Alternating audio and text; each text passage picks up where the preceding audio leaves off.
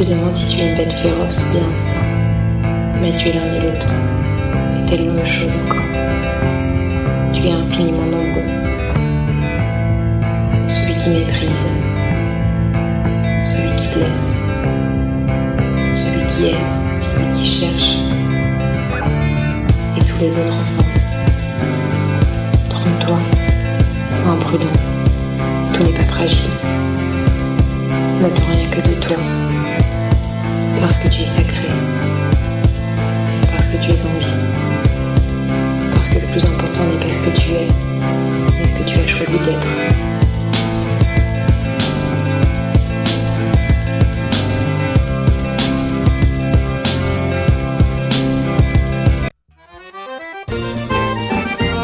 Les productions Nuit d'Afrique présentent la huitième édition des Silidors de la musique du monde.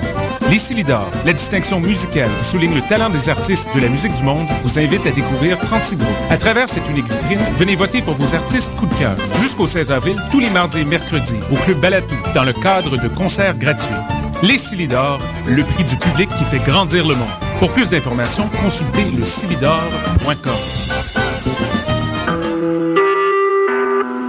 Vous écoutez Choc pour sortir des ondes.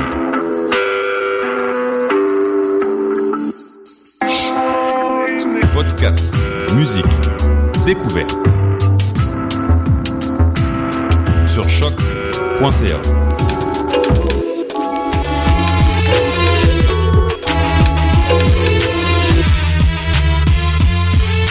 Soccer sans frontières, l'alternative foot.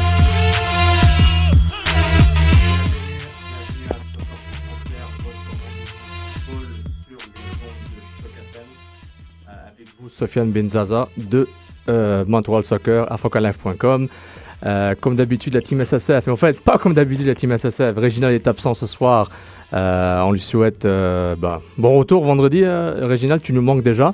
Et Ouais. comme d'habitude, de Paris. Julien, comment ça va? Ouais, toujours bien, toujours aussi bien, les gars. Moi, quand je vous retrouve, ça va. C'est bon. Julien, est-ce que tu as un compte Twitter ou pas? Bientôt, bientôt. Ok. Je me mets à la page bientôt. Hash- Hashtag we need to talk. parfait, parfait. À la régie, Sydney, je lui passe le bonjour. Salut, salut, ça va bien? Ça va, ça va, ça va. Sydney va scanner les réseaux sociaux pour vous. Vous allez sur Facebook, Soccer sans frontières. Hashtag débat SSF, c'est la façon de communiquer avec nous, vos débats, vos commentaires, vos critiques, votre Poutine, vos saputos d'or, etc. On vous écoute. Vous, si vous écoutez en ce moment, vous êtes sur choc.ca en direct. Sinon, c'est sur Stitcher, iTunes, SoundCloud et afrocanlife.com. Soccer sans frontières, c'est l'alternative foot. Donc, euh, c'est édition Impact de Montréal aujourd'hui. Euh, pré- pré-saison, nouvelle, etc. Donc, euh, on prépare les micros, les maillots, les crampons, etc. Puis on y va pour 55 minutes du foot. Soccer sans frontières, l'alternative foot. Et on est de retour sur Contre Frontières, évidemment l'alternative foot sur choc.ca. Évidemment, le thème de, de ce soir, c'est Impact de Montréal et Major League Soccer. On vous rappelle, l'Impact de Montréal euh, arrive vers la fin de sa pré-saison en Orlando, euh, qui va jouer son dernier match officiel ce soir euh, contre, contre le Sporting Kansas City. Donc, on vous rappelle, c'est la classique Disney Pro Soccer Classic à Orlando, a.k.a. la Disney Cup a.k.a. la, Mickey Mouse Cup, de, euh, la coupe préférée de Hassan Kamara, un ami de l'émission. Donc le, blanc, le bleu, blanc et noir vont affronter le bleu poudre de Kansas City, qui sont les champions en titre de la MLS. Ce soir à 20h, vous pouvez aller sur impactmontréal.com pour voir le stream live courtoisie de la MLS et de l'Impact de Montréal. Donc Julien, là je sens qu'on va rentrer un peu dans le tactico-tactique, technico-technique ce soir. Donc euh, notre, notre premier sujet à table, euh, on, rappelle tout le monde hashtag débat SSF pour, euh, pour, euh, pour, euh, pour acheminer vos commentaires et, et, et vos, euh, et vos formations, vos alignements, vos tactiques. On va parler tout de suite avec Julien. Donc, Julien, Marco Di Vaio, trois matchs suspension. Il, il ne jouera ni contre Houston, ni contre Dallas et ni contre Seattle. Maintenant, on se demande quel alignement Klopas va-t-il aligner con- sans Di Vaio Quelle tactique Et qu'est-ce que ça peut changer par rapport à l'an passé? Je te, je, te, je te- je te laisse commencer, puis on va ouvrir le débat avec ça. Ouais, bah, la, première, la première chose que ça va changer, et on l'a vu hein, par, par rapport au dernier match euh, à New York, il y a quand même une volonté, et même le capitaine euh, Bernier l'a dit, il faut être beaucoup plus euh, impactant au milieu de terrain et dans les duels. Donc je pense vraiment que là, on va repartir avec une, à mon avis, un, un 4-5-1 ou un 4-2-3-1 si tu préfères, un peu comme au début de saison avec Divayo. Bon là, ce sera sans Divayo, mais je pense qu'il va garder la, cette ossature-là pour créer, si tu veux, un gros bloc au milieu de terrain. Et après jouer, à mon avis, sur la vitesse qu'on peut avoir sur les côtés avec un peut-être un Niassi et un Map et sur la vitesse que, que Andrew Wenger va pouvoir à mon va pouvoir mettre en, en, œuvre et à mon avis ça va être plus un jeu direct comparé à, à, à, l'année passée où on avait la possibilité comme ça de garder plus ou moins la balle. En tout cas, c'était l'identité de jeu qu'on voulait mettre en place. Là, je pense que euh, sans Marco Di Vaio, on va faire un jeu beaucoup plus direct et on va miser euh, sur la, vitesse euh, de nos attaquants. Voilà. Bah justement, on va rappeler à nos auditeurs et auditrices, euh, l'Impact a une victoire 1-0 contre les U23 du Fluminense. Euh, on va rappeler la formation partante, Perkins, Camara, Vandril Lefer, Ferrari et Eric Miller à gauche. Bernadello, Philippe Warner au milieu de terrain, Justin Mapp du côté droit, Niassi côté gauche et Andrew Wenger tout seul à la pointe. La formation n'a pas trop changé quand les remplaçants sont rentrés en deuxième mi-temps. Euh, Santiago Gonzalez est rentré peut-être un peu à la place de Philippe comme deuxième attaquant euh, et Romero euh, était rentré. Romero était, exactement. Donc c'est c'est en fait non Romero était pas à ce match, il était, il était, au match contre Orlando. Donc on voit les formations qui, qui se ressemblent un peu. Je pense que quand tu as une pointe comme Divayo, je pense pas que tu as je pense pas que tu as vraiment une grande, une, une, grande flexibilité dans les formations que tu puisses avoir. Mais tu avais donné un très bon point, euh, Julien. C'est que euh, Patrice Banet avait dit euh, que il veut, lui, il veut une équipe difficile à battre défensivement. Il lui dit à Impact Média, puis il dit clairement pour être meilleur défensivement cette saison, il sera important que tous les joueurs sachent exactement à quel endroit ils devront être lorsque nous avons la position du ballon. Donc, euh, on en parlait un peu l'an dernier, Julien, si tu te rappelles bien, euh, les, les, problèmes défensifs de l'impact de Montréal, et, non et au-delà de la ligne de 4, c'est la défensive euh, sur le terrain entier, quand on sent de l'attaquant ah, oui. jusqu'au gardien. Non, non, bien sûr, bien entendu. Et c'est, et c'est vrai que là, même si on veut un gros bloc au milieu de terrain, les travails des joueurs de, de, de côté, hein, que ce soit Map et, et Niassi va être très important, ou, ou Romero hein, sur le côté. Si on joue en 4-2-3-1, voilà, il va falloir vraiment que ces joueurs de côté fassent le travail défensif et qu'un Philippe qu'on peut imaginer en tant que meneur de jeu, eh ben, aille un peu plus au, au duel euh, euh que l'an passé où il était passé par une phase, hein, on se rappelle tous, où, euh, où il était quasiment inexistant. Donc oui, bien entendu, ça part dès, dès l'attaquant, dès le premier attaquant, que ce soit euh, Divayo qui sera toute la saison, ou alors Wenger, ou même si Gonzalez est amené à rentrer. Euh, voilà, il faut il faut vraiment que tout le bloc soit concerné. Et à mon avis, c'est ce que Bernier a voulu dire parce que euh, on sait comment l'an dernier s'est terminé et on sait que euh, par moment, il y a des joueurs, en tout cas, qui ont failli et qui ont mis en péril, si tu veux, le collectif de l'impact. Et c'est ça qu'il ne faut pas réitérer, je pense. Et pour ajouter euh, ce que Bernier ajoute aussi, jouer serré au milieu, de, au milieu de terrain nous permettra de gagner le ballon plus rapidement. En resserrant le jeu sur les ailes, nous allons diminuer les chances de marquer d'adversaires tout en ayant davantage de contre-attaques rapides et donc de bonnes occasions de marquer. Donc plusieurs mots-clés, incluant le tien de numéro 10 que tu avais dit fait, sur Philippe, euh, euh, Julien. Donc moi, je, euh, si je peux extrapoler un peu, si on parlait un peu de l'effet Bernadello. Hernan Bernardello qui commence vraiment une vraie saison avec l'Impact. Il a seulement joué 8 matchs l'an dernier, une recrue de mi-saison qui s'est blessée malheureusement à la cheville, donc n'a pas joué beaucoup de matchs. Donc moi, Qu'est-ce que tu penses si, tu, si, si, je te suggère un trio Bernardello-Warner devant en défense et Bernier comme numéro 10 Moi, j'ai l'impression que ouais, Klopas ouais, va aller vers cette option-là. C'est largement possible, hein, c'est largement possible. Euh, L'argument hein, surtout, c'est que on sait que Bernier est plus sur la fin de sa carrière qu'au début. Et en termes d'effort, c'est assez important parce que c'est quelqu'un euh, qu'il va falloir garder. Hein. Bernier, on, on, en a, on a besoin de lui, on voit l'impact qu'il a sur, sur le terrain et en plus c'est notre capitaine. Donc je pense que en le mettant numéro 10, ça peut aussi lui permettre, veux, de, de se conserver physiquement. On le voit hein, euh, dans, dans les grandes équipes européennes, comme ça, par exemple, euh, un Zlatan Ibrahimovic, il court très peu dans le match. Et ça lui, ça lui permet, par moment, il vient, il décroche, il organise le jeu. Et je pense que mettre Bernier un tout petit peu plus haut sur le terrain, ça lui permettrait de gérer ses efforts. Et on l'a vu, il y a une bonne entente avec, euh, il y a une bonne entente déjà l'année passée avec, avec Divayo. Et je pense que euh, Klopas va, à, à, mon avis, a envie de jouer là-dessus. Et je te, je te suis là-dessus. Ça peut être, ça peut être une bonne idée. Ça peut être une très bonne idée, en effet. Et puis, euh, justement, on, on, vous rappelle que Bernier était en studio avec nous, euh, épisode numéro 87, qui nous appelait, Mm. qui nous a appelé clairement de, de, de, il nous a rappelé clairement de ses passions, la Coupe du Monde de football, mais il a beaucoup de références offensives quand même. C'est quelqu'un qui n'a jamais, jamais caché que, en fait, euh, faire des passes ici, vous ramener le jeu vers l'avant était, était en fait son, son, son dada au fait. Donc euh, je pense que euh, construire l'équipe autour d'un d'un Bernier numéro 10, ça appelle ça 10,5, euh, euh, 8 3 quarts ou 4,5, dépendant comment on veut le voir, ça, ça va donner vraiment un volume de jeu important. Quelque chose que Bernier a fait avec Decima, c'était quasiment un numéro 10. Euh, il, était, euh, il avait des, des passes décisives à gogo, euh, mais aussi peut-être un peu moins reculé avec Shellybo, mais a quand même pu avoir un impact intéressant sur le terrain. Et malgré ça, les adversaires n'ont pas pu s'adapter à Bernier dans le sens, ils ont décidé de couvrir les coéquipiers de Bernier, parce que Bernier, je trouve qu'il est assez fort dans la ligue, un des meilleurs milieux centraux de la ligue, puis Ouais. capable vraiment de faire le taf, comme de faire le travail. Donc, Après, le seul facteur, ouais, ouais, oui, le seul facteur X, le seul facteur X hein, de ce trio, ça reste quand même Warner, parce que c'est quelqu'un qui a été très très peu utilisé l'an passé. mhm. Et très honnêtement, j'arrive pas à situer encore son niveau. Euh, je pense que c'est quelqu'un qui, est- qui, a, qui, a, qui a un potentiel, hein, bien entendu. Mais euh, si tu veux, cet équilibre qu'on avait en Bernardello et Bernier hein, sur la même ligne, ça permettait comme ça de monter très très vite le ballon et d'avoir une assise, euh, tu vois, défensive et ensuite une qualité de passe qui était indéniable. C'est pour ça que euh, moi j'aime bien Philippe en numéro 10 parce que d'une part c'est un, un autre profil de jeu, hein, c'est un autre profil de joueur surtout. C'est petit, c'est assez rapide, c'est techniquement assez élevé quand même. Et euh, alors que si tu me fais monter Berna- euh, Bernier et que tu me mets Warner, Bernardello, j'ai peur de, de, de, de Warner dans le sens où je sais pas en fait où se situe son niveau et est-ce que il pourra tenir sur la saison. euh, voilà, c'est un peu le, le facteur X qui me qui me fait peur.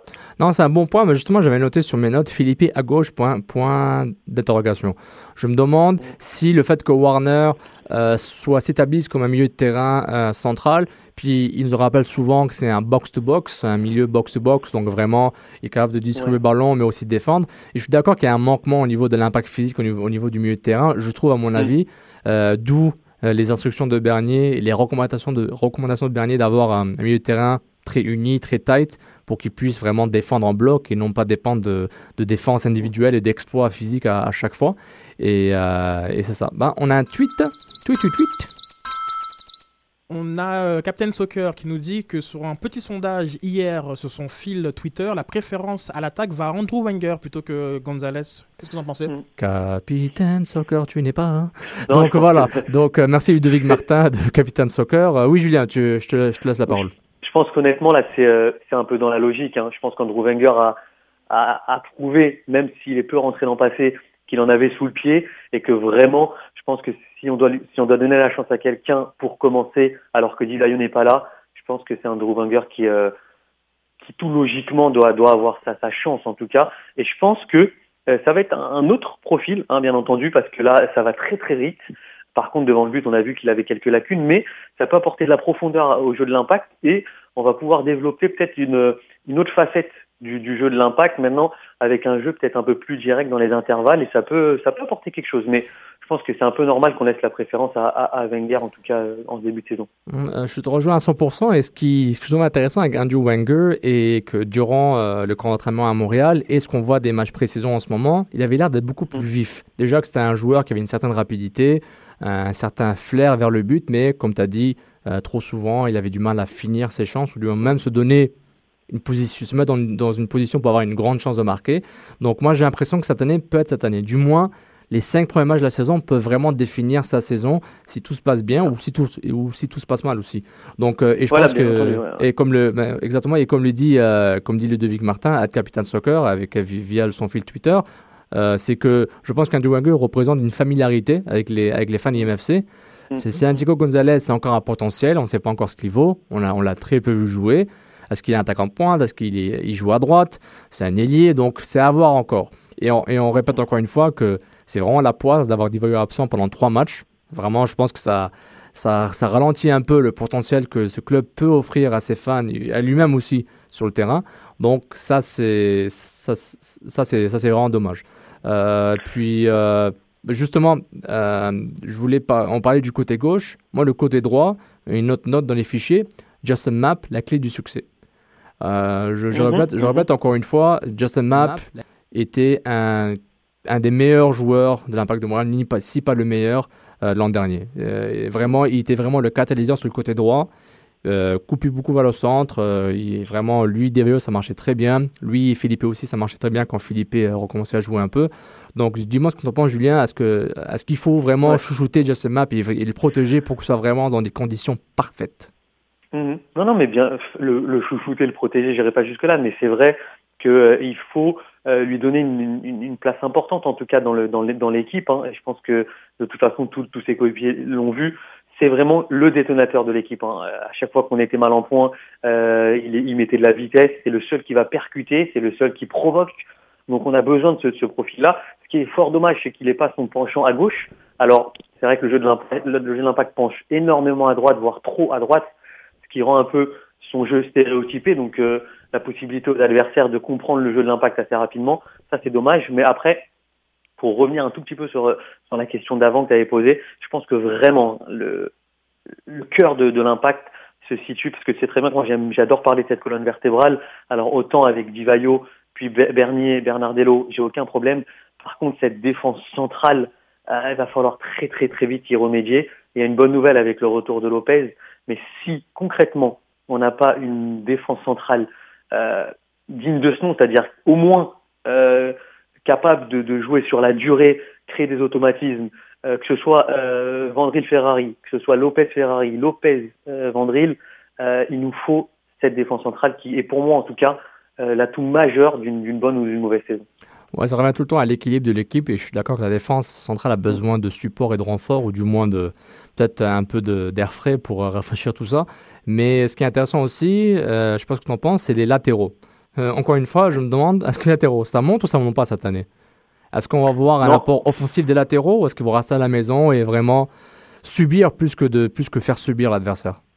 Moi, je, pense que de toute façon, Brovski et Camara de base, hein, après ça, ça sera peut-être Miller, mais ou aussi quand, il reviendra, mais Camara, c'est quelqu'un qui a toujours, toujours eu de l'allant euh, offensif. Euh, on l'a vu, hein, il a fait énormément de centres l'an passé, c'est lui qui a apporté le, le danger. Donc non, je pense que dans cette philosophie, je, je vois pas, euh, je vois pas Klopas euh, dire à ses, à ses, latéraux de rester à la ligne médiane. Je pense que euh, c'est quelqu'un qui aime jouer malgré tout. donc non, non, on va les, on va les voir prendre leur couloir, on va les voir centrer. Et je pense que on a même des chances de les voir marquer. Hein. Asun a, a marqué, il me semble, trois ou quatre buts l'an passé, si je me trompe pas, Sofiane. Donc non, non, il faut qu'il reste offensif et je pense qu'ils le resteront. Non, je suis, je suis d'accord, mais ce qui est intéressant, c'est que Camara, il, aime monter, mais en même temps, il nous dit qu'il veut jouer défenseur central. Donc à un moment, je me dis. Oui, euh, mais ce que je veux dire, c'est que quand. Non, mais que quand, quand, il est là, il fait le taf, quoi. Tu vois ce que je veux dire? Il n'est pas là euh, à, moitié. Il, y va. Non, c'est vrai, c'est vrai. Et. Euh, bah, moi, ce que, j'ai, vous pouvez me lire sur montrealsoccer.com. J'avais écrit un article en anglais et en français sur les facteurs. X de l'impact de Montréal. Et je, euh, le. Non, j'ai trouvé le nombre de buts d'Assoun euh, l'an passé, c'était 5. C'était 5. Euh, ah. Toutes, compétitions confondues. Donc pas mal, Julien. Ah, donc c'était 4 en saison et 1 en la, la, finale de la Amway Cup. Merci Sydney. Donc justement, cet article, les facteurs X de l'impact de Montréal, je trouvais quand même qu'on se basait beaucoup trop sur des, variables que le club peut pas trop contrôler. Et c'est un peu alarmant si tôt dans la saison. En fait, on n'est même pas dans la saison, on est encore en pré-saison. La saison, c'est dans 10 jours, donc ça fait un peu peur. Notamment, j'avais noté, bon, on va en parler un peu plus tard, euh, des blessures des défenseurs.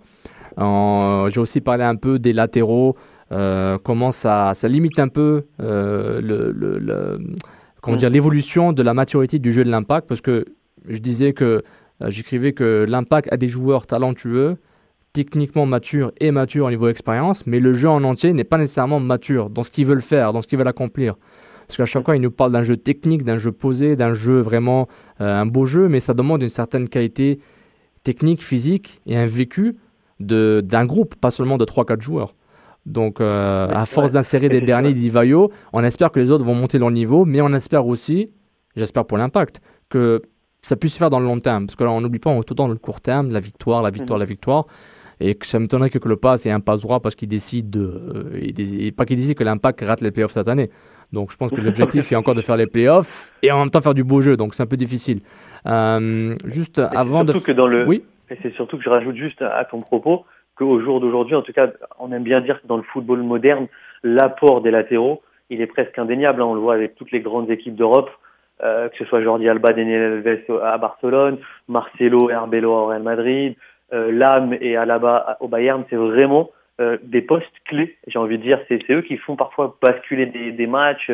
Euh, où, où l'apport offensif est vraiment euh, très très important. On a vu encore Daniel Alves buter en Ligue des Champions, donc je pense vraiment que tu l'as bien dit, dans l'identité de jeu, il y a encore beaucoup de facteurs X, et ce qui est vraiment alarmant, comme tu l'as dit, c'est que ces facteurs X, ils sont pas résolus à 10 jours du début de la saison, c'est ça va être compliqué.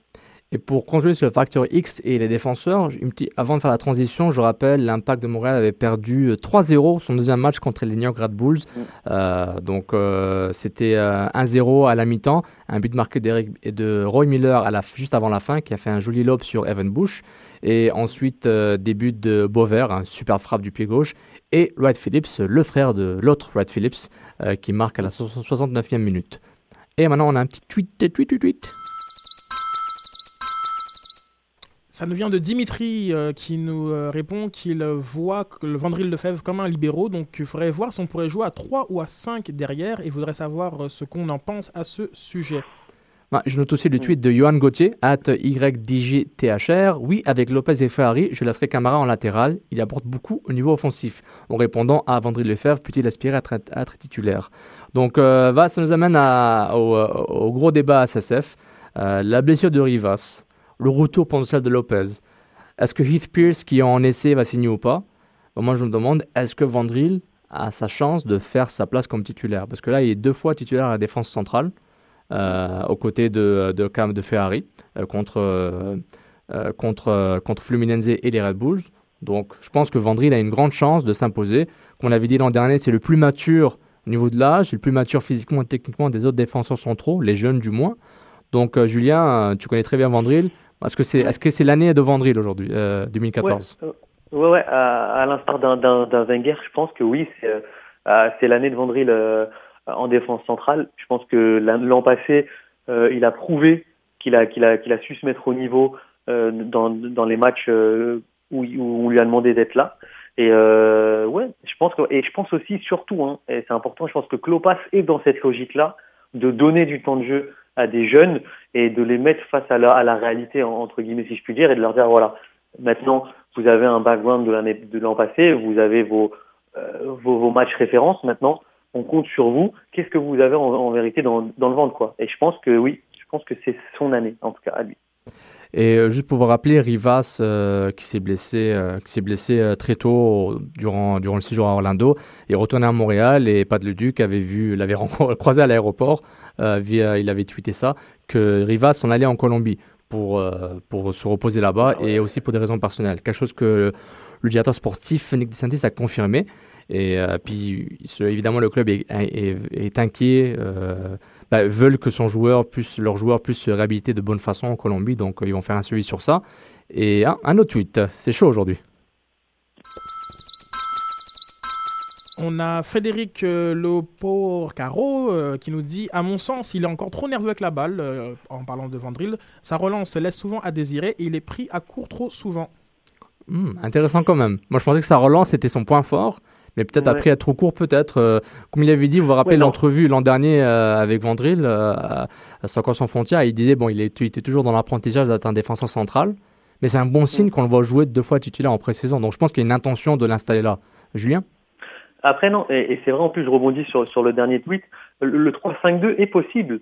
Euh, oh, oh, oh, comme, Attention. Non, non, c'est-à-dire que dans les trois, trois, quatre premiers matchs, quand, quand t'as pas un Divayo et, et que Klopas veut vraiment se rassurer, puisque euh, on voit quand même que l'impact prend des buts et n'est pas assez incisif comme ça dans les duels. De, moi, je trouve en tout cas, je suis pas tellement d'accord avec le, le, dernier tweet. Je pense que la, la, la relance de Vandril, c'est vraiment sa qualité première. C'est quelqu'un qui a un gelon quasi parfait pour avoir joué avec lui. Euh, donc, je pense que si tu l'utilises en, en, en, libéraux avec euh, deux stoppers et des latéraux euh, qui, jouent le jeu, euh, je pense que ça peut, ça peut aussi le faire. Hein. Tu peux, tu peux, euh, tu peux te permettre de jouer comme ça sans Marco Di Vaio et pour te, te, donner confiance dans les dans les trois premiers matchs pour voir un peu prendre tes marques non, ça peut, ça peut. Je. Je suis pas contre le 3-5-2. Et puis, et puis, à un moment, je pense que le, le côté, euh, le côté faire moitié rempli de la blessure de Rivas, qui va être probablement à l'écart de 3-4 semaines, c'est que ça force la main au club et à Frank Lopez de faire jouer les jeunes. Ça peut, mm. on peut le voir de façon positive aussi, pas juste qu'ils sont obligés parce que c'est là par défaut, mais au contraire, c'est que bon, on parle, de, on parle de la fameuse philosophie du club qui match avec celle du coach. Ben là, on va voir la philosophie du club de faire jouer les jeunes, c'est maintenant ou jamais. Et je pense que Vandril a sa chance de s'imposer là. Et... Il, a, il, a, sa chance, comme tu l'as dit. Après, c'est tellement, et je le répète, hein, peut-être je me répète, mais c'est tellement un poste clé mhm. que j'imagine qu'au retour de, de, Lopez, je vois mal quand même Klopas euh, laisser Vandril et euh, choisir entre Ferrari et Lopez. Tu vois ce que je veux dire? Ah, on a un petit tweet. Euh, C'est de la part de Mathieu Lapointe qui nous dit c'est vraiment pas un bon signe que Rivas retourne en Colombie. L'an dernier était demeuré à Montréal et maintenant il veut partir. Exactement. Donc ça, c'est merci beaucoup pour le tweet. Euh, et puis c'est, regardez, encore une fois les Factor X dont, on parlait avant. Rivas, déjà erreur numéro un, on avait parlé avec Red, Julien, Sidney mm. et tous les et, tous nos débats SSF, nos auditeurs. Et ce qui était, ce qui était grave, c'est que l'Impact a décidé de, de, prendre en compte l'apport potentiel que pourrait donner Rivas au club. Moi, j'avais dit clairement, personnellement, il ne faut pas le prendre en compte. S'il est là, il n'est pas blessé, c'est bonus, il joue, tout le monde est content. Ok? Mais là, on a vu qu'il a, il a joué un demi-match contre Orlando, puis le gars, le gars est déjà blessé. Donc déjà, il faut, il, faut, il fallait jamais le prendre en compte quand tu fais tes calculs. Maintenant, Lopez, le gars, il, le gars, il revient, il revient d'une chirurgie au, au, au ligament croisé. Il revient la semaine prochaine, il va il est encore en convalescence et en réhabilitation. Donc, on part de un mois, deux mois pour se remettre en forme et tasser son genou, s'assurer que tout va bien. Non, facteur X numéro 2. Euh, l'impact a, le, le, joueur laissé Heath Pierce, l'ancien des Red Bulls, un latéral gauche qui peut jouer central gauche. Lui peut être une option quand même intéressante s'il coûte pas trop cher pour, pour dépanner. Que ce soit comme titulaire et prendre la place de Vandril Peut-être pas, parce qu'en ce moment, Vendry, c'est le gars qui a le plus d'expérience en pré-saison en ce moment, aux côtés de Ferrari. Mais c'est une option. Donc là, déjà, la défense centrale, c'est un bordel, total par rapport à ce que l'Impact a, planifié. Parce qu'ils ont planifié, ils ont dit, OK, Lopez est bien en mars, Rivas est là, mais Rivas n'est pas là. Lopez, il va pas prêt en mars, il va être prêt en avril, possiblement. Donc, Donc tout ça, je trouve qu'il y a trop de facteurs aléatoires pour, pour qu'on puisse évaluer. Moi, je dis Dieu merci que Asun Kamara est, euh, est super, est super euh, flexible et super, pardon, super polyvalent, désolé de l'anglicisme, parce que lui, il peut jouer central en deux secondes. Et tu as Brobski qui peut jouer à droite, tu as Tissot qui peut dépanner à gauche, euh, qui peut essayer d'apporter un, un, côté, quelque chose de plus offensif dans son jeu. Euh, Miller, le jeune, peut aussi dépanner. Donc, mais on parle de dépannage quand même. Je dis pas de, de titulaire établi, tu vois. Donc, euh, donc, c'est, donc c'est ça qui fait peur. Vas-y Julien, je pense que j'ai trop parlé aujourd'hui. Vas-y. Non, non, mais c'est, c'est, je, suis, je te suis tout à fait. Et c'est pour ça que euh, on peut pas être totalement optimiste, même si euh, quand tu regardes à partir du milieu de terrain, voir notre ligne d'attaque, elle est, elle est, elle, est potable. Hein. Il, y a, il y a quand même du, un gros potentiel, mais c'est vrai que et, et, et, le capitaine Bernier l'a, l'a bien souligné l'impact est quand même trop fragile, trop fébrile euh, dans l'impact et dans le dans le travail défensif pour qu'on puisse se permettre déjà de se dire euh, bah tiens c'est bon on va parler de l'attaque là euh, c'est bon la, la défense c'est carré. Tu vois l'année dernière on, a un peu tapé sur des Nesta ou sur des Ferrari à un moment donné de la saison où ils, ils ont failli. Mais en tout cas les quatre ils ont souvent été alignés ensemble et il dégageait une certaine sérénité, ce qui permettait à tout le groupe ben, d'évoluer euh, plus en confiance. Bon, après, quand eux, ils étaient dans le trou, ben, on a vu que l'équipe était dans le trou. Mais si tu veux, voilà, euh, c'est important, c'est super important d'avoir sa base. Euh, moi, je suis vraiment partisan du jeu offensif, hein, il n'y a pas de problème. Mais si tu n'as pas une base solide dès le départ, c'est compliqué, c'est très compliqué. Exactement. Et pour un peu pour rejoindre euh, la, ligne défensive et ses problèmes, du moins ses problèmes de construction, de, de construire une, une, ligne défensive unie et régulière. Bon, je, rappelle vos trous de Poutine et Saputo d'or pour euh, le match contre les Red Bulls. Saputo d'or Bernardello de Stéphane Demers à mm. Derms 25. Trou de Poutine deuxième demi. On rappelle que les Red Bulls ont, ont, battu l'Impact 3-0. Euh, Saputo d'or de Gros Bill 08. Le printemps qui approche et la pré-saison. Trop Poutine, les gens qui capotent, hey, c'est la pré-saison. et euh. Brisson, avec son euh, Saputo d'or Bernardello, et Trop Poutine, l'attaque en deuxième demi. Hashtag anémique. Donc, c'est ça qui est intéressant aussi, et c'est là où il faut mesurer nos propos, peut-être Sofiane, c'est que c'est vrai que le match contre les Red Bull, par exemple, on a vu deux, enfin, il y a eu, il y a eu deux mi-temps et il y a eu deux matchs complètement différents. La première mi-temps où on peut se dire que c'est les titulaires de chaque équipe, plus ou moins, et là on a vu un 0-0, bon, assez serré. Hein. L'impact a fait une première demi-heure assez cohérente. Exactement. Et bon, un but, euh, voilà, un lob, bon, euh, qui, à mon avis, erreur d'appréciation de, de bouche, tu vois, sur, sur le coup. Et après, par contre, je sais pas si vraiment on peut s'appuyer sur cette deuxième demi, qui, honnêtement, j'ai rien contre les matchs amicaux et tout, mais euh, à, la, à la fin, ça veut plus rien dire. Il a changé neuf joueurs. Euh, Enfin, c'est quoi ça C'est plus, plus les mêmes équipes, tu vois ce que je veux dire? J'avais l'impression de voir. Euh... Exactement. Puis regarde, même quand on évalue ces matchs précédents, on parle quand même de l'une défensive qui, qui, a deux gars blessés déjà. Tu vois, donc c'est plus ça, c'est plus les, les variables qui, qui, font un peu peur, mais que c'est une bonne chose de voir Vandril Lefebvre qui aura une chance de vraiment mmh. s'établir et commencer. Et je trouve c'est important, hein. comme on l'avait dit l'an dernier, faites-les jouer, ils vont se casser la gueule, ils vont apprendre, puis ils vont s'améliorer. Tout à fait. T'as pas le choix à un moment, genre, il faut, il faut, il faut, il faut vraiment. Il faut vraiment... Ah non, mais c'est sûr. Hein. Et on va espérer qu'avec avec euh, Vandril et, et, Wenger, on est, on est vraiment deux surprises euh, intéressantes. Comme ça, euh, ça permettra d'une à l'impact d'étoffer son groupe et de pouvoir compter sur deux joueurs aguerris cette année. Et ça peut que être un plus, hein, parce qu'on sait que euh, Divayo, hein, tout, tout génie qu'il est, à un moment donné, on, on le sait hein, dans la saison, généralement euh, août-septembre, où tu vois, il commence à, à, fatiguer un peu. Donc si tu as un, un, Wenger qui peut l'épauler, voir un Gonzalez, hein, parce que c'est un facteur X là pour le coup positif en tout cas. Exactement, euh, on sait, on sait pas, on pense pas que c'est mauvais, donc c'est par défaut, ouais. c'est mmh. positif quoi. On va voir son apport. Euh, juste, euh, je vous recommande l'article d'Olivier Tremblay, euh, le, le, journaliste attitré à l'Impact de Montréal pour amelassoccer.com. son titre, Une place à gagner pour Vendée Lefebvre, deux points, la quote, comme un examen, une audition. Donc euh, Olivier Tremblay parle d'une occasion tangible qui est à la portée du défenseur, et notamment euh, le, le, le, défenseur qui, qui, euh, qui, dit, qui dit à Olivier Tremblay à propos de Matteo Ferrari, je peux lire sur son visage la confiance qu'il m'accorde, il me donne ce sentiment aussi sur le terrain. Donc on voit que Vandril, au fur et à mesure, il, il ouais. s'établit comme un, un, vieux de la vie un peu. Déjà, il est plus vieux que, les, que Wimet et Tissot, etc. Et euh, ouais. il, a, il a pas 19 ans aussi, hein, on va pas faire semblant. Hein. Hein, il est, est, on parle pas d'Eto, là, on parle de Vandril quand même, mais il, a, il, il, a, 25 ans, le garçon, puis c'est une bonne chose. Je, je, pense que le thème de maturité euh, va être important, puis je pense que Frank Lopez a dû voir ça en lui.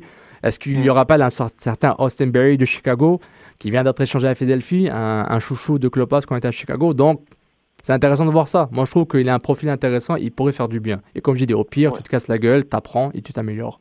Donc, euh, c'est comme ça que ça marche. Euh, puis ça revient tout le temps à la cohésion défensive. Juste un petit code de Mauro Biello qui parle encore du jeu défensif. Euh, pour améliorer notre jeu défensif, la communication sera un élément clé. Les lignes de communication doivent être claires dès le départ entre les défenseurs latéraux et les ailiers, ou encore entre les défenseurs centraux et les milieux axiaux.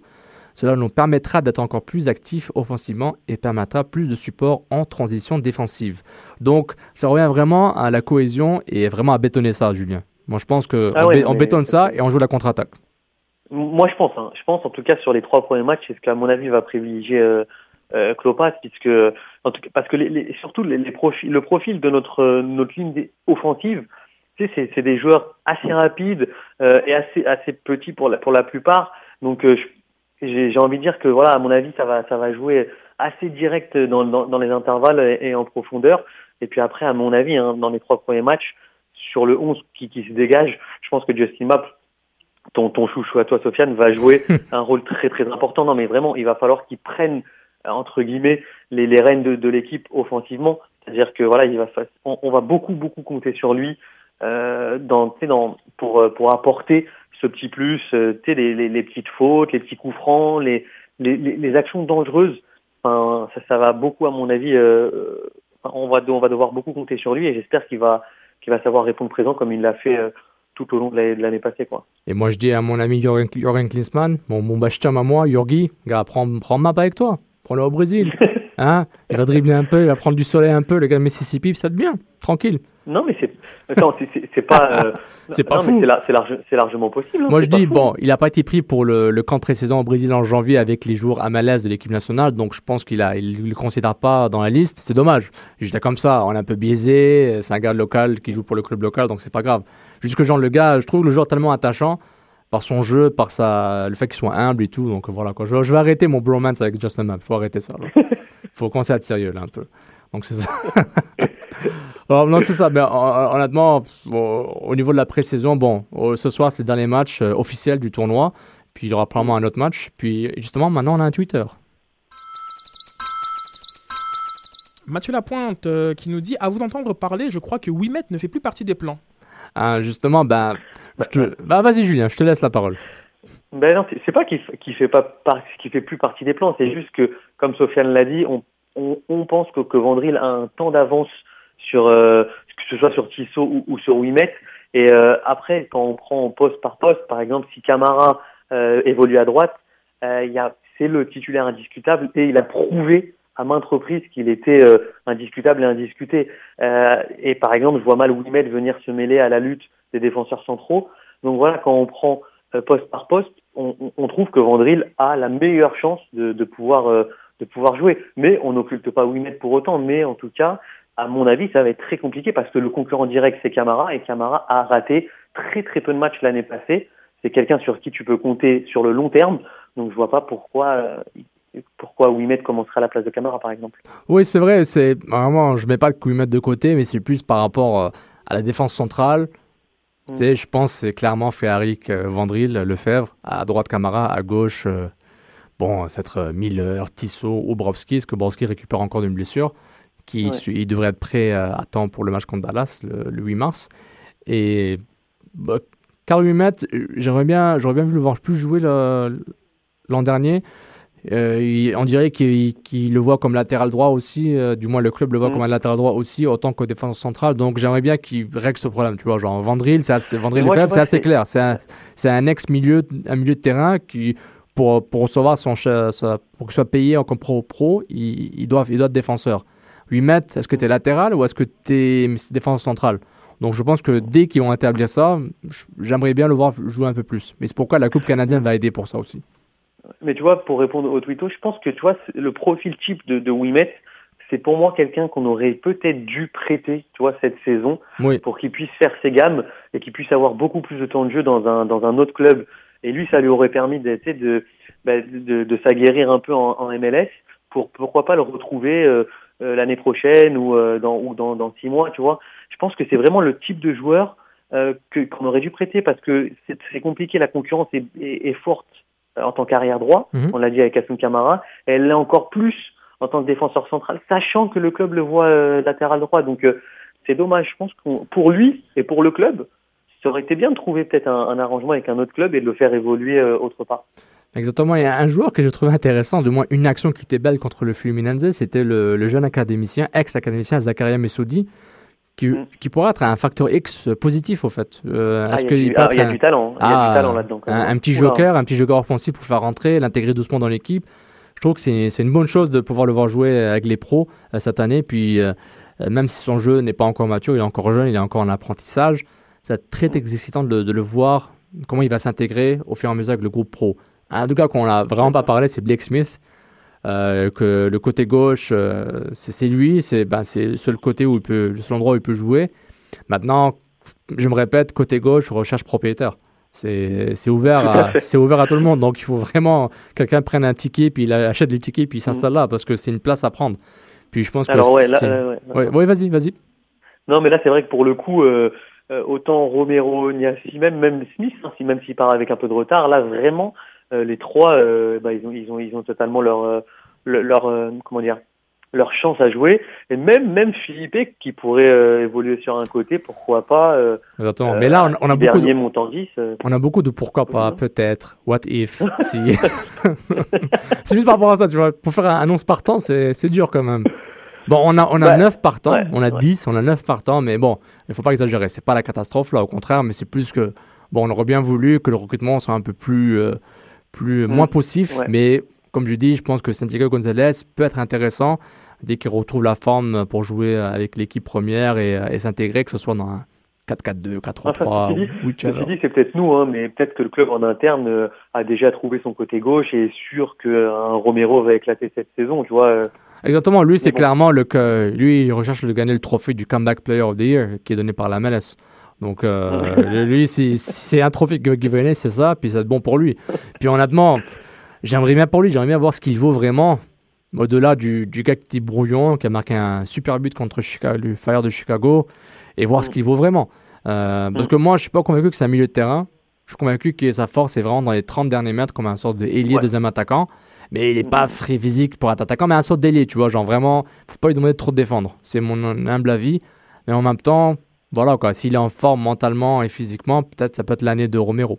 Mais euh, c'est ça, contre, parce que. vois, je pense que, ouais, je pense qu'avec le retour de Divayo, je serais, ça, ça me, là, je réfléchissais et je pense que Klopas va, va peut-être passer en 4-4-2, tu vois, avec peut-être un, un Wenger qui va tourner autour de Divayo, Oui. tu sais, Divayo en point d'ancrage et Wenger qui, euh, qui tournera autour et la même chose pour Gonzalez. Mhm. Je pense et un milieu à plat avec Map, euh, Bernardello, Bernier et, et Philippe peut-être sur le côté ou, euh, ou tu vois.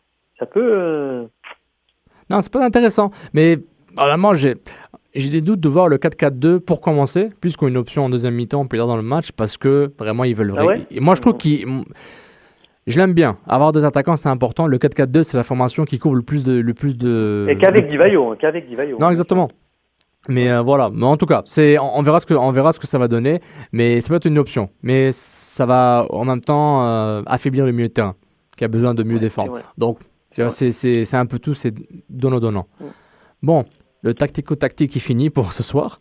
Euh, on passe à un petit sujet plus fashion. Plus fashion euh, le, le maillot de l'Impact de Montréal qui va être révélé le, le 3, le, le 8 mars, le 3 mars. Excuse-moi, j'oublie déjà. Le, premier maillot et le nouveau maillot de l'Impact de Montréal va être euh, dévoilé sous peu. Mais un petit leak a été trouvé, puis Sydney a, a des insights pour nous.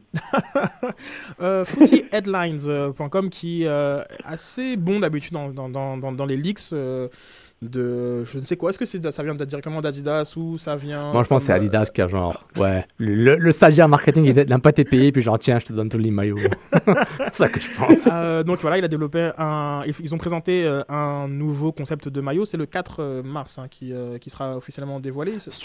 Euh, la, le- le- la semaine MLS Jersey commence le 3 mars et celui de l'Impact va être le, le me semble- 3 mars aussi, Ah, c'est le 3 mars. à très 6 bien. h du soir, au théâtre Olympia. Et on y sera. We will be there. Alors, j'ai pris euh, quelques commentaires euh, de nos différents fans sur la page Facebook. Vous êtes bientôt plus de 400 à nous liker. Donc, continuez, continuez. Donc, on a David de Dardenne qui nous dit La sobriété a du bon. Pour une fois qu'Adidas se verse dans le classique, ce n'est pas plus mal. On a Jessie euh, Terrien qui nous dit Ce serait décevant si c'était euh, ce maillot. On a Maxime Meuret, lui, qui dit que c'est une règle ridicule. À cause de cela, l'impact risque de jouer avec un moins beau chandail que l'an passé. Tout ça pour mousser les ventes. Pour IMC, ça risque pas de marcher fort. Euh, Alex- Alexis Ménard, lui, trouve que le maillot est ordinaire. Mathieu Roy, lui, trouve que ça fait beaucoup penser à celui de Chelsea. Et Maxime Jean euh, affirme que l'ancien était plus haute. Eric Langlois, il va d'un zéro comme commentaire. Euh, Harry Pedritis, simple but yet classy. I like it. Et euh, enfin, euh, Alexandre Cordeau, euh, lui, euh, juge que c'est le même maillot qu'en 2012, à quelques détails près. Pas fort, la croix fleur de lys a changé de place, puis une petite ligne blanche le long du corps, c'est tout. J'en aurais aimé un tout noir, mais bon, on va aller quand même voir l'équipe le 4 mars à l'Olympia. C'est le 3, hein, attention, euh, Alexandre. Ah, attends, mais peut-être moi qui me trompe là. mais je, moi, je je pensais vais vraiment que c'était le vérifier. 4. J'avais le 4 dans mon, dans- comme alerte Google, mais on, on- Mais il se peut que je me trompe on alors. regardera tout ça plus tard. Exactement. Donc euh, voilà un peu euh, le, le petit sondage autour euh, du maillot. On remercie tous ceux qui, comme d'habitude, participent à nos questions, car comme vous le voyez, on y revient très souvent en ondes. Ouais, on vous écoute puis on partage avec vous tout le temps, tout le temps, tout le temps. Euh, puis, bah moi, j'ai demandé la première question que j'ai demandé sur Facebook est-ce qu'ils ont la taille XXL, euh, X, X, euh, pardon, double XL, pardon, j'ai la dyslexie euh, au niveau de la bouche. Donc, euh, c'est. Non, c'est un beau maillot, euh, il est joli, euh, la croix déplacée vers euh, du côté du, euh, du cœur. Et la belle fleur de lys qui revient souvent dans les vidéos de l'impact, la, fleur de lys euh, en bas, très dorée, euh, pas très dorée, très. Argenté. Donc euh, voilà quoi.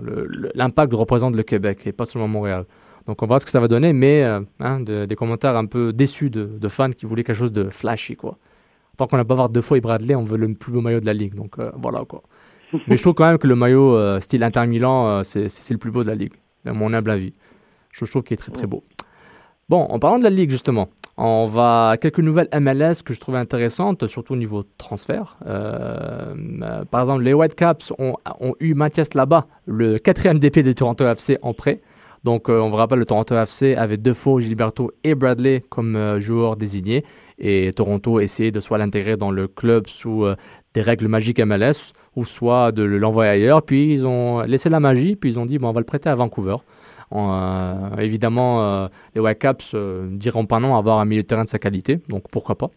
on rappelle aussi le Union de Philadelphie échange de l'argent de l'équation pour acquérir le jeune Austin Berry du Chicago Fire, le, le jeune défenseur que Frank Lopez connaît très bien. C'était un échange surprise, vraiment un joueur qui a du potentiel, un bon joueur. Puis euh, le, Union qui était, qui était un peu désespéré à chercher un défenseur central euh, pour, euh, pour renforcer l'équipe. Donc c'est un autre move très très intéressant.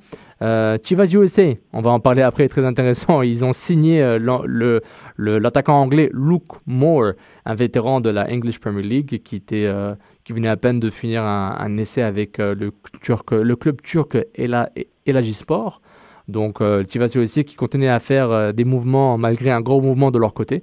Donc, euh, ça, c'est quelques, euh, quelques nouvelles intéressantes côté transfert en MLS. Et voilà quoi, je, trouve ça très. ça bouge, ça bouge en MLS. Les, les, clubs se renforcent, même si la pré-saison est encore en cours. Puis c'est jusqu'à la dernière minute, que ce soit au niveau transfert, au niveau prêt, au niveau échange à l'interne. Est-ce que euh, tu as un transfert que tu aurais voulu voir, euh, Julien, par hasard, euh, qui t'aurait intéressé que l'Impact fasse Tu voulais Mathias là pour l'Impact Tu voulais Austin Berry ou Moi, j'ai un transfert. On, on, accueille Mauricio Vincello dans, parmi les écouteurs en direct. hey oh, oh Mauricio, comment ça va? Il peut pas répondre. Merci de écouter, Mauricio. Donc, justement, ben, en parlant de Chivas USA, justement, euh, une grande nouvelle qui est arrivée euh, bah, cette semaine et à la fin de la semaine dernière, c'est que le Chivas USA a été racheté par la MLS. Mais voilà. Là, c'est waouh. La, la, nouvelle que Chivas USA a été achetée par la MLS est une nouvelle qui va vraiment qui a passé toutes les, tous les médias sociaux, les talk shows américains, du moins du, du qui s'intéressent au soccer, etc. Et une source avise, euh, ça a confirmé que la MLS a payé 25 millions de dollars pour euh, acheter euh, les parts de Chivas USA de, du, du, propriétaire, ex-propriétaire à ce moment, José Vergara, qui lui avait racheté les parts de son ancien partenaire Anthony Q.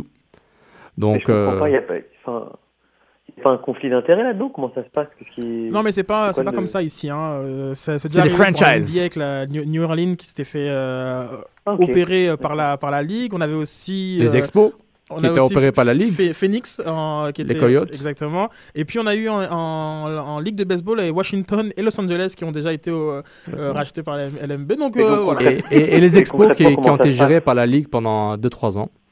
Donc euh, voilà, c'est pour un bon point, euh, Julien. Puis justement, je voulais ajouter à ça, c'est que, euh, en fait, comme la ligue sans marché, c'est que tu n'es pas propriétaire du club, tu achètes les droits de, de, gérer, de gérer le club, la franchise, tu vois.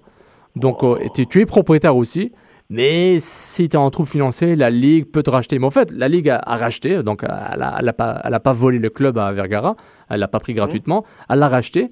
Donc, euh, mais en même temps, euh, l'héritage que laisse Jorge Vergara en MLS va, ne va pas être très positif. On vous rappelle, euh, Chivas aussi était là pour être la deuxième équipe à LA. Et c'était aussi supposé être le, le, le, club, le petit club de Rifas Guadalajara. Je ne peux pas, pas capable de prononcer son nom. Donc, et il y avait tout un beaucoup de controverses autour du fait que Chivas USA euh, discriminait tout ce qui était non mexicain à l'intérieur du club, que ce soit des joueurs, euh, des, des staffs, etc. Il y avait des histoires avec James Riley, ex, euh, ex joueur de Seattle, qui lui s'avait discriminé le fait qu'il n'était pas, qu pas mexicain. Bah, Donc, à, la décharge de, de Chivas, ce, ce, genre de, situation est plus celle de l'an passé. comme c'était vraiment l'an passé que cette, cette espèce de politique non officielle euh, de, de, recrutement intense d'international de, ou genre comme de, de joueurs mexicains était, était, euh, était présente. Ça n'a pas toujours été le cas. Il y a quand même un autre élément, genre comme sur le terrain, c'est une équipe euh, qui, qui est vraiment dans le niveau... Depuis deux ans, sont indifférents. Voilà, le niveau est, est, est affligeant. Ah Mais il y a aussi, en termes d'audience, excuse-moi, plutôt de, présence dans, dans, les tribunes, genre comme ils, ils, oscillent entre 8000 supporters en moyenne. C'est vraiment très, très et Alicia, mon collègue de, de goldparade.com, qui a des articles sur ça, aller au stade tout le temps, c'était plus de 2000-3000 quoi. C'était 8000 vendus, mais Oui, c'était ex- 2000-3000 oui. dans les estrades. Exactement. C'était comme le skatepark de San Jose, mais il n'y avait pas de monde. Exactement. Donc, euh, à, à différents égards, voilà, la, la- la franchise allait, nulle part et on sentait que, voilà, que cette euh, richissime famille avait d'autres chats euh, à fouetter que Chivas euh, USA. Moi, j'aimerais un peu, un peu vous entendre sur ce qu'on peut appeler une sorte espèce de erreur historique. À partir du moment où la, franchise s'est appelée Chivas USA, est-ce que déjà là, il s'était pas tiré une balle dans le pied euh, Et sur, comme en tout cas, ce sont des expériences euh, peut-être en, lien avec euh, New York CFC, mais le fait d'avoir une sorte de filiale en, MLS, Mais je pense que c'était un, des- points qui a vendu, le, qui a vendu le, fait que Chivas UFC arrive, parce qu'il ne faut pas oublier que Dan Garber, et il l'a répété au moment où il a annoncé la vente, c'est que l'importance que Los Angeles mérite et doit avoir deux, deux, deux clubs de foot à Los Angeles et qui, ont besoin d'une base de fans important et que le Chivas UFC soit une des plus grandes organisations à MLS. Et c'était ça leur but. Et José Vergara, très rapidement, dès le début en 2005, il voulait vraiment répliquer la formule de Chivas au Mexique. Euh, et il a fait ça très rapidement euh, en ayant un, roster très très très très très très, très, euh, latino. On vous rappelle que Chivas Guadalajara a seulement des joueurs mexicains dans, dans son effectif, un peu Mm. comme les Basques de Sociedad avant. Ils avaient, ils avaient ça, ils avaient ça. Bilbao. Bilbao, ils l'ont toujours, pardon. Bilbao, ils l'ont Ouais. toujours. Et donc, et puis, euh, il avait aussi, il avait, des- il avait aussi des systèmes de prêt. Les jeunes de Chivas euh, au Mexique allaient à Chivas USA. Donc, euh, ça se faisait récemment. Mais ils avaient, ils avaient comme du succès. On rappelle euh, 2006, euh, on rappelle, il y avait Preki, le, le ancien coach, et Bob Bradley, qui ils ont fait les playoffs euh, plusieurs fois sous, sous leur tutelle. Mais euh, on le rappelle, les, comme Sidney a dit, euh, les, euh, le stade était vide quasiment depuis 2-3 ans. Puis le niveau de l'équipe était assez catastrophique. c'est ça, Et- moi, moi, je me pose juste vas-y, une, Julien. ouais. Juste une question. Comment ça se passe au niveau des transferts alors? Est-ce qu'il y a une direction technique? Qui c'est qui dit. Est-ce qu'ils ont le droit d'acheter? Est-ce que J'ai une autre nouvelle pour toi. Une autre nouvelle. L'ancien VP, VP opération euh, exécutif National Rodriguez de la MLS est maintenant, euh, est maintenant le, le président de Chivas USA. Donc un ex, Ah, un, un ex MLS euh, qui a quitté récemment. Donc je pense qu'il a quitté pour ça parce que c'était dans les, euh, hein, peut-être il, il Ouais. depuis, depuis un bout. C'était le vice-président de la compétition du, du, euh, du jeu technique et des opérations de jeu. Donc c'était le gars, il parle à tous les clubs en même temps dès qu'il y a des Ça a été problèmes. annoncé aujourd'hui. hein. Exactement. Juste maintenant, il est le président de Chivas USA. Donc Ah. Donc voilà quoi. Donc euh, et puis ils viennent de faire un ils viennent de, de signer Luke Moore, un, un vétéran de la, première ligue. Donc euh, le Chivas continue Ah à ouais, rouler. Quoi qu'il sous- arrive, ils veulent pas voir disparaître ce club. Quoi. Exactement. Non, du tout. Et, pen- et pense aussi que euh, ce rachat sera peut-être une façon d'accélérer aussi le, le nouveau stade. Il faut rappeler que Chivas euh, est en location. euh, Avec de- euh, sur, au Stab Half Center avec les, les Galaxy. C'est ça, donc genre comme bon, c'est c'est un c'est un peu, peu drôle d'avoir une rivalité comme cela, euh, mais toi tu, genre, comme tu loues le stade de, de ton adversaire, euh, mais bon, genre, comme ça, c'est peut-être une, une, une mode à Los Angeles, hein, les Clippers euh, sont aussi dans, dans, dans l'arena des, des Lakers euh, en, en NBA, donc euh, donc peut-être une, une façon aussi d'accélérer un petit peu euh, les démarches, euh, parce qu'on sentait que du côté de, de Vegara, euh, Vergara, euh, excusez mon, mon espagnol, et euh, Madame Fuentes, ben, ça allait pas très a- a- assez assez vite euh, dans, Et, ce- et dans sens. eux-mêmes, ils avaient racheté des partenaires qui, qui n'étaient pas dans le processus pour rendre Chivas USA un club viable financièrement et aussi au niveau, au niveau du sport. Mais c'est quasiment, quand on y pense, Nelson Rodriguez, l'ancien VP opération de la quasi, peut-être c'est la, per- la personne parfaite pour mener ce club, du moins pour la transition vers un autre propriétaire et probablement ça rester à LA. Euh, parce que on n'oublie pas, Toronto FC, depuis qu'ils ont euh, Monsieur Bezbalchenko, un ancien euh, de la MLS qui gérait le cap salarial, ben, lui, ils ont trouvé beaucoup de règles pour gérer les joueurs, avoir des DP, avoir Julio César en prêt, euh, tout en restant sur le cap salarial. Il était quand même obligé de prêter Mathias Laba à Vancouver pour qu'il soit MLS roster compliant, comme on dit en bon anglais. Et euh, donc, peut-être avoir un gars à MLS dans ton club, c'est peut-être bien. Donc, euh, je rejoins un peu Reg hein, par rapport au staff de l'Impact. Il faudrait un peu des gars à MLS, chercher, euh, ch- dénicher des, des anciens de la MLS, du, du staff MLS pour, pour, ton club. Donc, mais on ne doit pas s'attendre à des gros moves. hein. Ils vont pas faire, ils vont pas transférer le prochain Beckham à Chivas sous la tutelle de National Rodriguez. C'est plus pour garder une certaine homogénéité puis gérer le club jour à jour jusqu'à la transition vers un propriétaire. Puis bon, il y avait la rumeur de Stan Kroenke qui voulait faire les LA Gunners euh, en Californie, euh, le propriétaire d'Arsenal, aussi propriétaire des Colorado Rapids. Mais euh, Garber a écarté euh, cette théorie, cette rumeur directement. Et je pense qu'ils veulent vraiment une deuxième équipe à LA. Puis ça peut marcher. On- on s- parce que là, on a le mouvement en Floride, le mouvement en Mm. Californie. c'est les deux États où ils produisent le plus de joueurs quasiment. Peut-être la- un peu avec la Pennsylvanie, mais c'est des gros hubs de, de football et c'est important pour qu'ils aient euh, des clubs professionnels et des structures pour continuer à développer ces jeunes.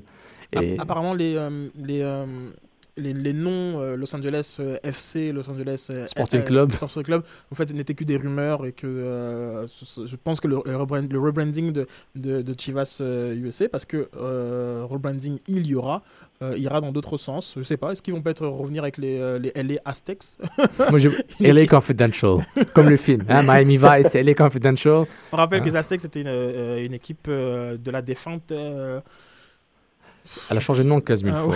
Euh, c'est la North American Soccer League. C'est tout le temps la NASL. Dès que c'est avant les années 90, c'est la NASL. La USL est venue après. Mais c'est les Los Angeles Aztecs. Exactement. Donc, honnêtement, moi personnellement, Chivas, ce, ce club me rend tellement différent parce qu'il est tellement nul, euh, tellement. Tu sais, il, est pas, il est seulement dans les nouvelles quand il y a une controverse.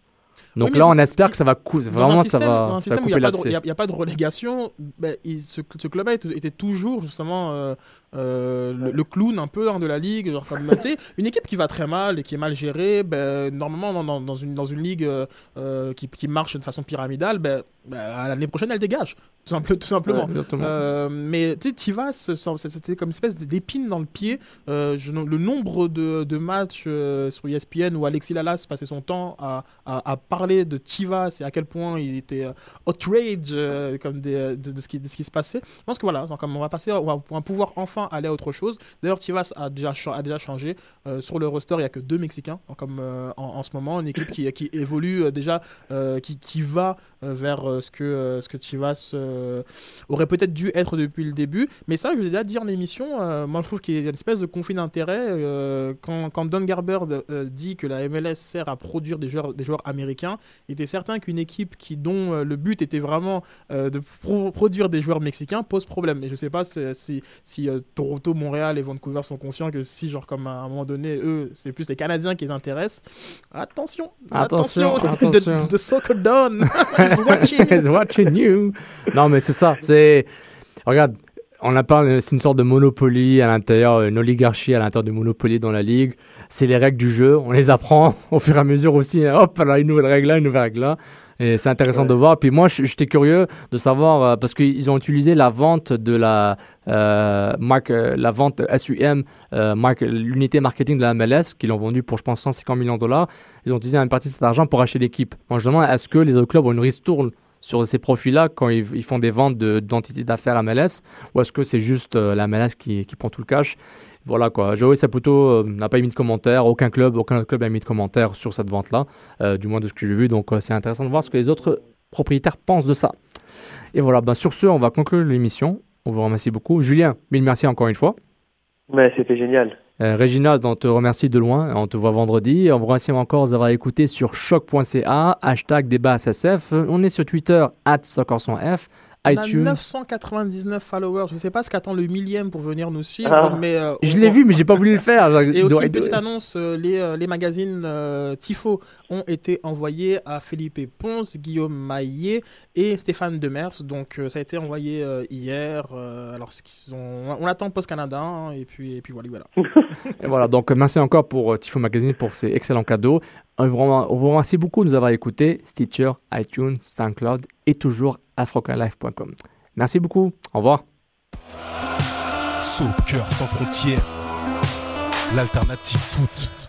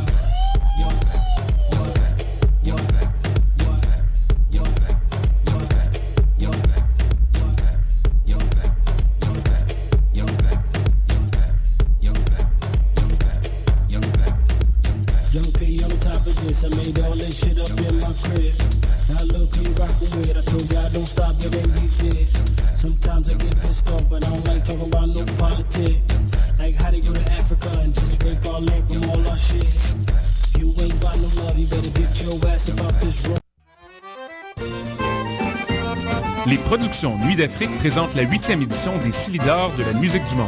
Les Silidors, la distinction musicale souligne le talent des